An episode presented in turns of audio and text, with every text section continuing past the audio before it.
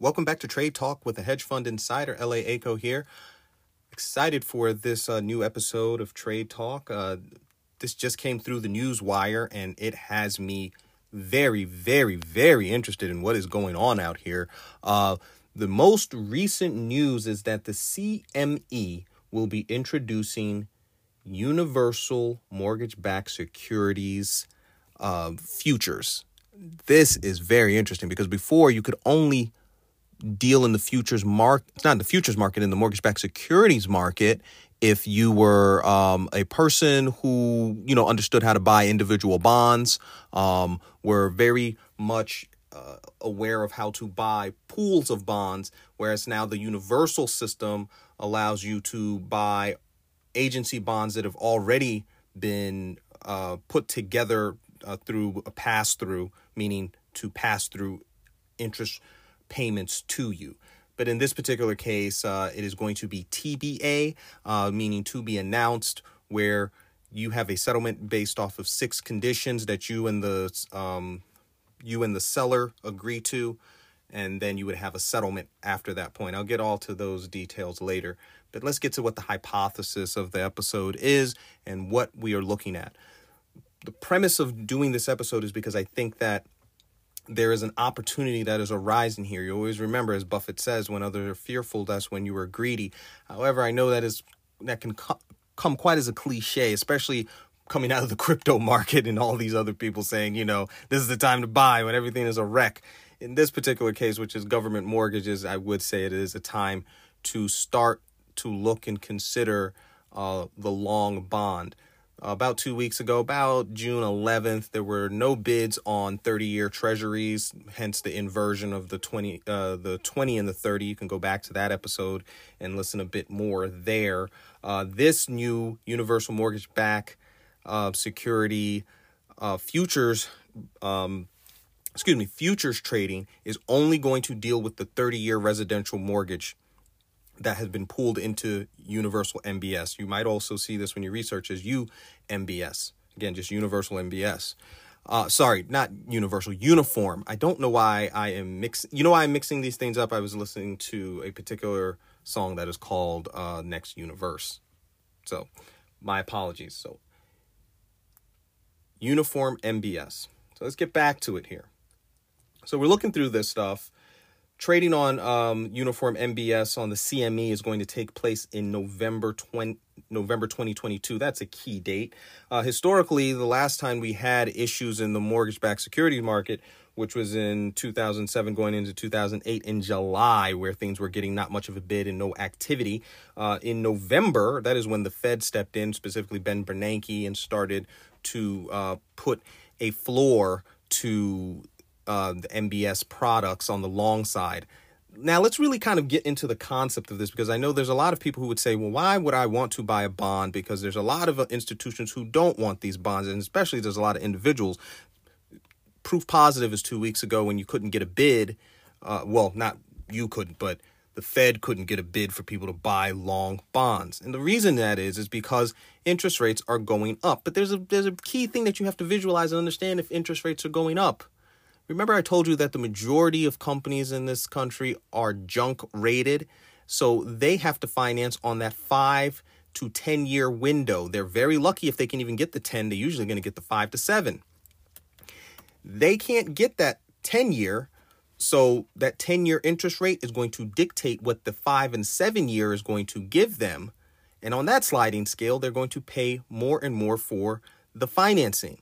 Now, if you are in a good position and you took financing for your five to seven year debt, like some of the junk companies did, specifically AMC is one of them, would you now want to refinance or issue new debt at a higher interest rate when interest rates are going up? No. If I am an investor and I'm looking for some bonds for my portfolio, one, so I can margin them, two, because I just, I actually need them. A lot of institutions have to have them based off of charter would I go and buy short term bonds that have a whether it even be a five, six, a seven percent interest rate when interest rates are going up, and I know they cannot make their bonds callable or refinance. On one hand, you would say, "Well, that's great. That's why I'd want to buy. I'm, uh, I know I can get that interest rate." Yeah, but I would choose that interest rate with a riskier debt rather than going longer, getting more interest and safer. I'm always going to be able to sell the bond and even more to my benefit. MBS products on the long side are going at discount. I had a Ginnie Mae that was uh, floated to me that was paying about a 6% uh, about a week ago. And that Ginnie Mae was about a 74. Uh, so meaning $740 per the bond. Par value is 1000 I'll buy that all day. I'm going to get paid. It's a Ginnie Mae. It's an agency bond. Don't be confused here. Though you talk about residential mortgages, private label residential mortgages are things like Bank of America, uh, Chase, when they issue a mortgage. Um, agency is considered uh, Fannie Mae, Freddie Mac, Ginnie Mae. In the CME group's um, MBS futures, it is going to be Fannie Mae and Freddie Mac only. Uh, there's no place that it has any indication of Ginnie Mae bonds. The bonds are going to be settled in a thing that is called to be announced. In essence, it just means as long as you and the other party agree, it'll be to be announced what actual assets you will get. Those assets will be based off of six factors whenever you do buy them, meaning when you get that agreement, there'll be six factors. But obviously, most people are not going to take delivery of their bonds. They're more so just looking to uh, just have a very simple speculative bet that rates might go up or down or wherever they wherever they feel they may go, and they're looking to capitalize off of where those rates are going to go. Uh, the specific six things that will be de- that will determine what you're going to uh, you know, like what, what's going to be delivered to you is going to be the issuer, which would be Fannie Mae, Freddie Mac, the maturity, what day is it maturing, the coupon, what's the, you know, what interest is it paying, uh, the price, what price are you paying for it, the par amount, what does it mature at, either at 100, 90, 80, usually they're going to mature at 100, or sorry, in, in regular speak, it's 100, in bond speak, 100 is 1,000. It's just an easier way to quote.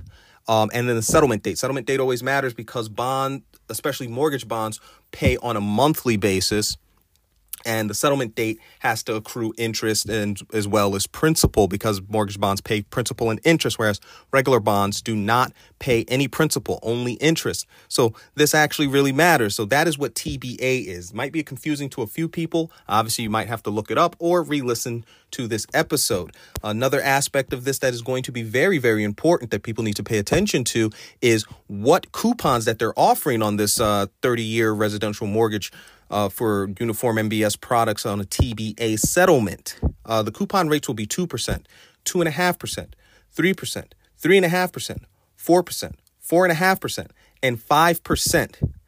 Those are going to be in the three nearest calendar months. So, meaning you're going to get the end of the year. So, you're going to get uh, November, December, January. Now, this is interesting to me because this is where I'm looking at it. I've had this discussion at length with uh, a few of uh, my friends that we heavily discuss trading.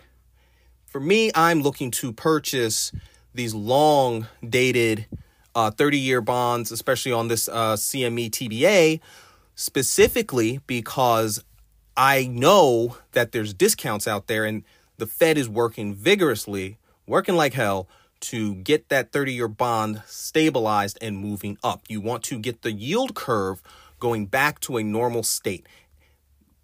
Back on June 11th, when we had no bid on MBS, is because the CPI print was high. I expect that we'll have another high CPI print. I just like I've been buying slowly long bonds and also using that um, inverse spread. Uh, sorry, not inverse spread. Excuse me. The um, the product known as um, gosh, I can't even remember the name at this moment.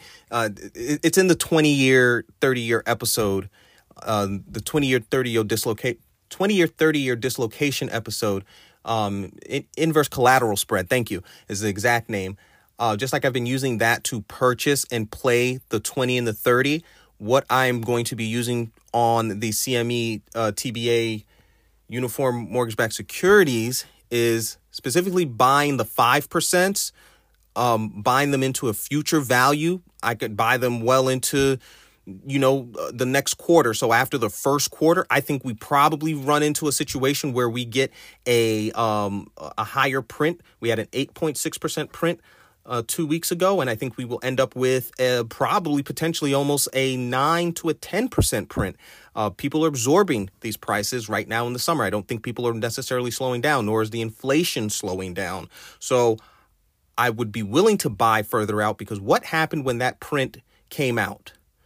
Uh, there was no bid on the MBS products on the long bond, and immediately you started seeing mortgage rates for the long bond um, show 6% because that's what the in order for people to take that long bond risk they started wanting 6% and that's what had to fill fill the gap up i'm buying fives all day if they offer me five coupons five four and a half depending on what the market is i'm buying fives all day to sell them back at the sixes. And i think i'll get even higher than six. I'm sure they will move the um, the interest rates as they see the market adjust and but i'm definitely going for fives. I'm definitely looking to buy for um, for what I believe is going to be a projected higher interest rate later in exchanging my fives to for someone who wants to buy my fives that I bought at cheap prices uh, while the market has gone and moved up to five, uh, six, six and a half, potentially even sevens. So this is what I'm looking at. I'm also basing it off of historical factors uh, especially that situation of November 2022. I always try to say that they don't make these markets for no reason. They start to see opportunity. Though they're bringing it in here as like they're saying it's a hedging for portfolios. It's just like they were saying Bitcoin going the Bitcoin ETF was, was not ETF, excuse me, the Bitcoin futures was going to be a hedge for portfolio so you could take advantage of the appreciation in Bitcoin pricing. I think this is there's a complete dislocation on that 30 year. Most people don't want anything to do with it. I try to explain you have to visualize what happens when short term um, debt issuers cannot refinance. It's not as simple as, oh, they just go out of business. It's also that why do I want to buy risky paper on the short end when I know they already have a cash problem and can't refi? I just want a bond that I know is going to pay me. I will go further out into the curve. Then further out into the curve is going to give me the same interest rate as, or, or damn near close as a short bond that is junk. I'm going further out and it's going to have the liquidity to sell. And even better, it's going to be at discount. And as time progresses forward and this yield curve becomes correct and loses its inversion, I will now have a bond that may not be as desirable as some eight or nine coupon that may be issued at that time by the time we know where, you know, they stop raising rates, but it won't matter because I bought it at discount and I'm buying more bond for my money. So for my same $1,000, and the bond is at a discount of 70 i can buy more bonds rather than if i have $1000 and the bonds are at 100 i can only buy the 10 bonds at 100 i can buy more bonds at 70 i want more bonds. More bonds pay me more interest which is a higher yield think people need to understand the concept of discount bonds and yield. The yield comes to you. The more bonds that you bought, the more return you're getting on the same amount of capital that you would have spent on a par bond. A par meaning a bond at its full value. And then you're getting even better scenario than buying a bond at a, a premium, which is over its par value. The bond will only pay you its par value at its maturity. You will always get back what you put into the bond, whether it's at discount or at premium. You get more tax benefits on a premium bond. You get more tax burden on a discount bond. However, the price appreciation is nonetheless yours, and you would always want, if you could, buy a discount bond at any time. And you'll still maintain the same liquidity because they're agency bonds. Whereas all, if you're buying on the shorter end, you're not getting a bunch of agencies at good prices on the shorter end. You're going to have to probably buy corporates on that shorter end that are taxable and junky. Now, this may sound like it's contradictory to, to my very bearish case, but the way the bond market is playing out is quite different than my overall bearish case. And it's just looking at it from an aspect of what they're doing to try to straighten out interest rates and straighten out the market as a whole. And I can envision it and see it. I may be early, but I would now build into it. And not only that, if I'm trading the futures, I'm looking for the spot price in future because I know we potentially could see a one excuse me, a 1% interest rate hike. Now, even if we don't get to that point, you're probably seeing another, uh, you know, half a percent at the minimum. But I'm betting my money on a 1%. Somewhere about another, you know, I would say three fourths to 1% on the increase. I think we beat CP. I think we uh, get a higher print CPI, nine into 10 uh, on the next quote. So hopefully people have come to understand what I'm exactly talking about. This is going to be a huge product. Uh, mark my words, and I will continue to cover it. When we circle back, you're going to say, wow, this is crazy. This is crazy what this product is and how it's returning this kind of money. Um, I can't say that it's like this new blockbuster trade or anything of that nature, but I can say if you do understand the product and how to play it, uh, you can clean up really, really well because you're looking at the future value when other people are right now not looking at the future value. Uh, unfortunately, I can't trade the product right now, but I have been partaking in those long bonds, as you remember with, uh, like I said, with the in the episode of the 10 and the 20 dislocation. I want parts of the long bond market and I want to accumulate whenever I see an opportunity, especially if it's a discount and it's something that's at a five to six percent, I'm taking it. Um, my whole point is I don't mind holding it. I want the bond price appreciation. At some point, I will be able to sell it. I don't care if I can't sell it for full par. I don't need full par. Um, I know I'll be able to sell it for close to par. The price will appreciate as the yield curve begins to go back to normal. Uh, people are going to have to look for uh, a quality piece of paper because the junky paper on the short end is going to have a premium or it is not going to be worth the risk. I thank you guys for tuning in. LA Aco tuning out. This is Trade Talk from a hedge fund insider. Thank you, thank you, thank you. You're far too kind. Take care, guys.